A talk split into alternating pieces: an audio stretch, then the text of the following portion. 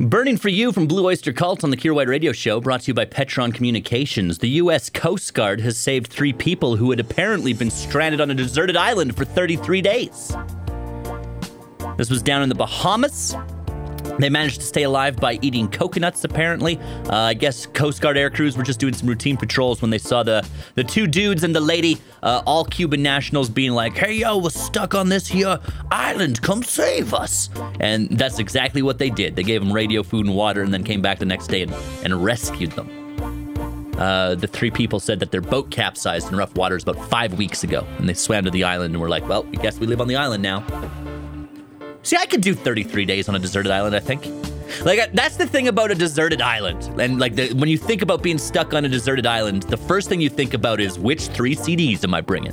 But after that, the first thing you're thinking about is, like, oh God, is this where I die? I hope somebody finds me soon.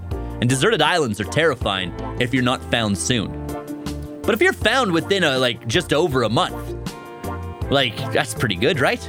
It's just enough to test yourself to see if you can survive an extreme situation, but also, you know, you don't have to worry about using up all of your vacation days.